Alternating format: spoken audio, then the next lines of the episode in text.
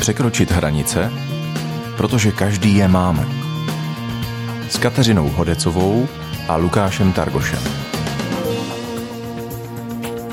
V pravidelném čase se opět rozezněla znělka pořadu Překročit hranice, ve které v současné době posloucháme sérii vyučování Královéhradeckého pastora církve Element Lukáše Targoše s názvem Slovo na H.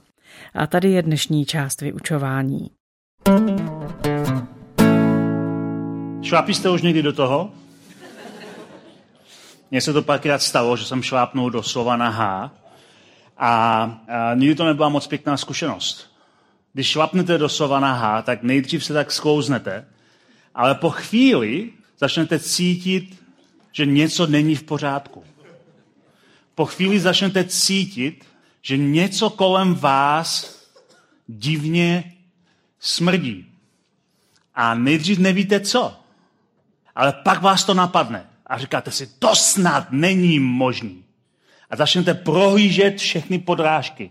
Začnete prohlížet všechny místa, abyste našli ten zdroj toho, co vlastně smrdí. Takhle to vypadá, když šlápneme do slova na H. Mluvíme o hříchu. Mluvíme o hříchu, protože hřích není nic jiného, než navoněné H. Hřích není nic jiného, než něco, co se na nás přichytí velmi snadno, dokonce takhle o tom píšou autoři Nového zákona, že se na nás hřích velmi snadno přichytí. A dřív, než se nadějeme, tak to začne smrdět všude okolo. A my to cítíme, my to víme, my to hledáme, my to chceme seškrábnout, to chceme schovat, chceme se toho zbavit, ale nevíme jak, nevíme, co přesně máme dělat a nevíme, proč vlastně řešíme tuhle otázku, ale je to věc, která nás velmi, velmi se dotýká každého z nás. Co to znamená šlápnout do hříchu?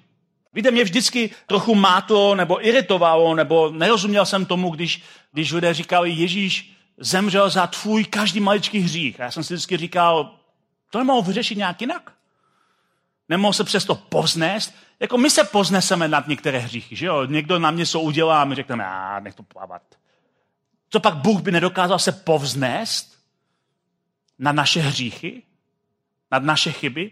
Protože navíc ne každý hřích je skutečně stejně závažný. Někdy křesťané říkají, každý hřích je hro, stejně hrozný. Není. Některé hříchy jsou horší než jiné. Některé hříchy jsou méně závažné než jiné. Je to naprosto jasné, že některé hříchy ubližují jiným lidem, některé neubližují nikomu kromě tebe. Tak jak to, že proč by měly být všechny hříchy stejně závažné? Jestli překročíš rychlost o jeden stupeň, jeden kilometr v hodině na dálnici, není to stejný hřích, jako když zabiješ souseda. Ty hříchy mají různou závažnost. A mě vždycky iritovalo, že jsem si říkal, proč? Proč by Ježíš měl zemřít za každý hřích? Proč by to Bůh po něm chtěl? Ale pak mi došlo, že Ježíš nezemřel za každý jednotlivý hřích. Ježíš zemřel za celý svět plný hříchů. Že Ježíš zemřel za svět, který byl poddán zkáze, který byl poddán nepravosti, který byl poddán zlu naším hříchem. A ten svět je, se stal systémem. Náš hřích, každý maličký hřích, který děláme, i ten úplně málo závažný hřích je součástí celé kolektivní viny, celého kolektivního systému hříchu, který ovládá tenhle ten svět. A tenhle ten svět přišel Ježíš vysvobodit z hříchu. Přišel ho vysvobodit z hříchu, protože tenhle ten systém, to, co dělá, je, že dokáže každou věc, kterou děláme, dokáže dostat do systému otroctví. Kdykoliv zhřešíme, a když se staneme součástí té, toho kolektivního hříchu, stáváme se otroky hříchu. Stáváme se součástí hříchu. A tragédie toho hříchu je, na té individuální rovině, že hřích vždycky na začátku vypadá lákavě, vypadá vábně, vonavě, vypadá jako úžasná věc, ale až když ho uděláme, po nějaké době zhořkne, po nějaké době začne smrdět, po nějaké době začne být pro nás přítěží. Ale na začátku každý hřích, který děláme, je ve své podstatě zábava. Na začátku každý hřích, který děláme, děláme, protože se chceme uvolnit, chceme se pobavit, chceme se mít lépe. A nakonec tragédie hříchu je, že je to jenom ten začátek, že nakonec je to pro nás přítěží a je to komplikace, které se snažíme zoufale dostat ven. A nakonec tenhle ten systém zotročí celý svět do svého systému, kde nakonec si nedokážeme pomoct. Nakonec, když jsme součástí toho systému hříchu, si nedokážeme pomoct a hřešíme tak přirozeně, jako dýcháme. Je to pro nás přirozená činnost. Nedokážeme si pomoct. Když se lidé ptají některých lidí, kteří udělali nějaký zločin, nějaký závažný hřích a řeknou, proč to udělal? Ten člověk řekne, já jsem si nedokázal pomoct. A my říkáme, a to se jenom vymlouvá, ale my si nedokážeme pomoct v ničem.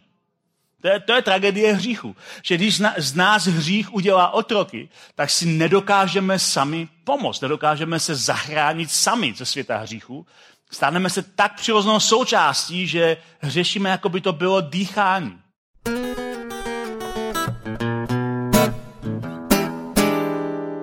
Lukáši, mluvíme tu o hříchu a také o tom, že už jsme si na něj tak zvykli, že ho někdy ani nevnímáme. Teď už asi nemluvíme jenom o nevěřících lidech, ale také o lidech věřících. Čím to je, že u lidí, kteří jsou soustředění na boží jednání ve světě i ve svém životě, kteří jsou konfrontováni s Biblí, kterou pravidelně čtou, kteří poslouchají kázání, jak to, že nám klesá ta, ta pozornost vůči hříchu, respektive stáváme se vůči němu stále více rezistentní? Já myslím, že to není automaticky, že vždycky se stáváme vůči němu rezistentní, protože samozřejmě, jestli jdeme za Bohem a přibližujeme se k němu, vidíme svůj život z boží perspektivy čím dá víc, takže to neznamená, že každý křesťan je rezistentní vůči hříchu. Naopak, uvědomuji si, že některé věci, které dělá, nejsou správné, čím déle chodí s Kristem, některé věci vidí lépe.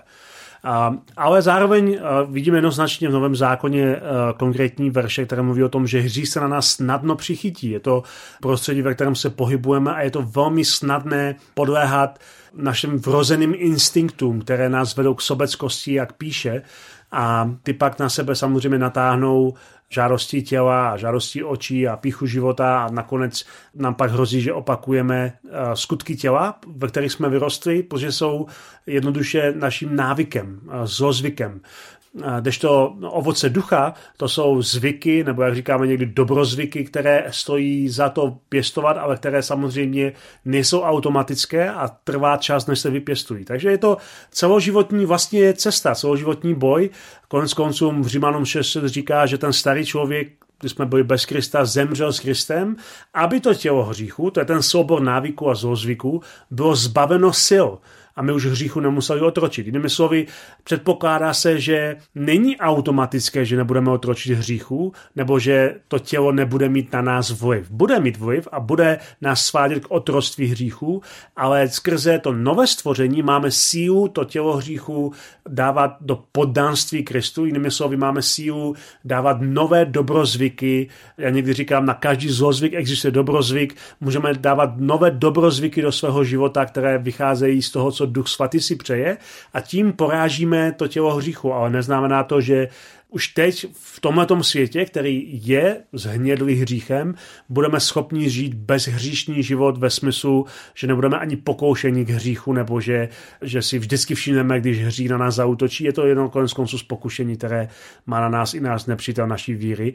Takže myslím si, že eh, je to potřeba vidět trošku jako dynamický proces, ale eh, zároveň je to celoživotní boj, ne ve smyslu boj o svatost, ale spíš boj o to, abychom byli tak plní Ducha Svatého, že nás ani nenapadne dělat žádosti těla.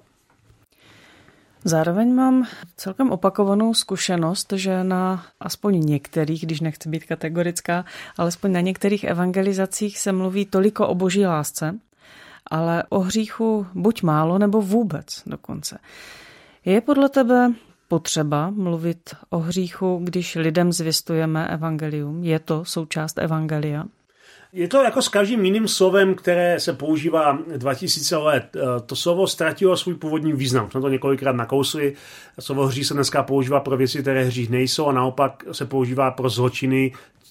Samozřejmě každý zločin je hřích, ale ne každý hřích je zločin. Proto, když mluvíme o hříchu, nebo když někdo trvá na tom, že musíme kázat poselství Evangelia o hříchu, tak tím jakoby předpokládá, že lidé rozumí tomu slovu. Ale oni tomu slovu úplně nerozumí. Stejně jako nerozumí slovu pokání. Je to pro ně slovo, které zní archaicky jako nějaké náboženské slovo, ale neví, co přesně doopravdy znamená. Myslí si, že pokání znamená, že ti je hrozně líto něčeho, ale pokání je změna smyšlení v tom, tom hlavním významu. Takže podle mě je důležitou součástí kázání Evangelia kázat o hříchu i o pokání, ale způsobem, aby mu lidé rozuměli. To znamená, že jestli dokáže někdo vysvětlit hřích a dokáže někdo vysvětlit pokání, aniž by zmínil slovo hřích a pokání, tak je to pro mě naprosto v pořádku. Není důležité použít to slovo, důležité je vysvětlit tu myšlenku za tím slovem, co to znamená oddělit, odloučit se od božího plánu, co to znamená vrátit se k tomu plánu.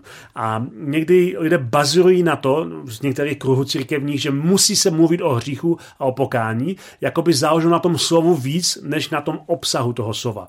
Samozřejmě můžeme používat i ta slova samotná, ale je potřeba vysvětlit to tak, aby lidé chápali, o čem my mluvíme, protože když my říkáme lidem si hříšník a předpokládáme, že člověk ví, co, tě, co se tím myslí, tak aniž by to z toho uvědomili, dnešní moderní člověk si jsi zločinec. Ale to je nespravedlivé, většina lidí, které mluvíme, nejsou zločinci. Ale to platí i o tom slovu láska tedy. Mluvíme možná v úplně jiném kontextu, než jak to lidi Samozřejmě, přijímají. to je stejně tak, eh, stejně tak to platí o jiných slovech. Láska je používané slovo, pravděpodobně nejčastěji používané slovo vůbec v umění a v různých uh, situacích a pro spoustu lidí i slovo láska ztratilo význam. Myslí si, že to znamená mít hřejivý pocit, bezbřehé tolerance vůči každému. Jo? Slovo láska pro ně znamená, že nemůžeme mít na nic názor. Ale zase, to je karikatura lásky, takže i u lásky je potřeba asi říct, říct, co přesně pod tím slovem chápeme, že láska je obětující se ochota udělat pro toho druhého něco. Jo? Myslím si, že to stejně tak platí o lásce i o dalších termínech, které používáme, když mluvíme evangelium. Myslím si, že křesťané a církev musí být neustále tvořiví v tom, jak evangelium prezentovat současné generaci. Ne generaci, která žila před stolety nebo která bude žít za sto let, ale současné generace tak, aby ta současná generace chápala to skvělé poselství o evangelia Krista způsobem, jak mu jsou schopni rozumět. Kež bychom to uměli. Tím končí dnešní relace Překročit hranice. Naslyšenou se budeme těšit zase za týden.